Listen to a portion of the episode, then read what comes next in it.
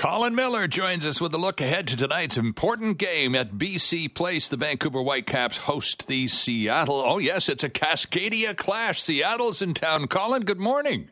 Yeah, good morning, Sterling. A great game in, in Prospect tonight at BC Place, and uh, I'm told there's over 20,000 tickets sold already, so it's uh, it's going to be a cracking atmosphere as well. Well, it should be because uh, they put on a great show uh, uh, against the Galaxy on Wednesday the other night, and that was uh, certainly always. It always helps when you're when you're winning at home and uh, seeing all that buzz. It helps to sell tickets to the next home game. So I, I, think you're quite right. They're saying it says in the Daily Hive this morning too that they're expecting the biggest crowd of the MLS season at BC yeah. Place tonight. It's going to be rocking, Colin. Yes, it's it's wonderful to see Sterling at, at, at this late stage of the season. Yes, we're we're in a pretty precarious position, of course, sitting in eleventh place. Yeah. We're, we're, six points out of that playoff spot, but uh, you just never know. I mean, miracles do happen, and uh, we're going to need a minor miracle to get into the playoffs. But what's in store tonight is is uh, a Cascadia game with Seattle also needing to win because they're sitting in ninth spot, uh, Sterling. That's right. And they're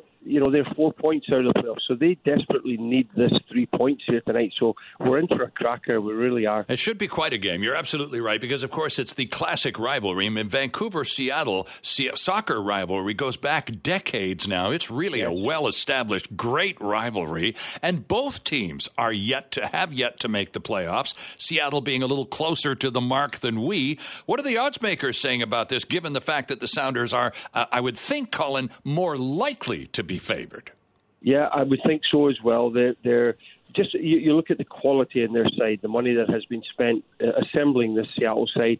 You would slightly favour them tonight, but I'll tell you what, there's been some uh, fantastic nights at BC Place this season mm-hmm. for the mm-hmm. Whitecaps, and uh, you know none more so than the Canadian Championship final game when we beat Toronto.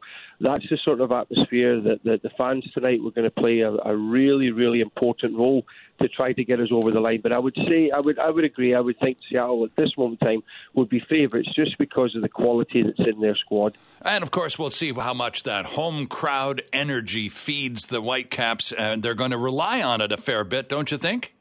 Yes, absolutely, and and you do as a player, and, and even as a manager, or coach, you you feed off that excitement and, and energy. There's no question about it. The, the, the supporters, I've said it from even when the guys were down in Real Salt Lake, uh, based down there uh, during the COVID time, when I, when the team came back up to BC Place, I said it on air a number of times how important a role the fans would have, and I tell you, they've got a massive role tonight. Yes, That's right. It's a long shot for us to to get into the playoffs, as you know, Sterling, but they, they still the door is still slightly ajar, so we've got to make, got to make the most of it. Well, the pressure's on the fans to come through tonight for the lads on the on the pitch as well. So it's going to be a, a rowdy time at BC Place. Colin, thanks for this. Have a great game. We appreciate yes. you getting up a little early to do this with us.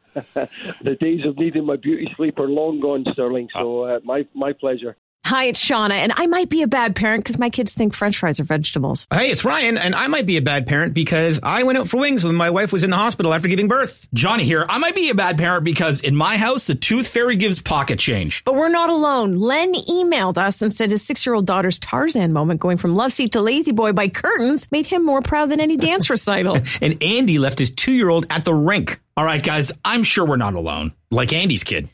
For stories and confessions like this, make sure you check out our podcast. It's called Bad Parents, and it's available wherever you get your podcasts. I left a glove at the rink.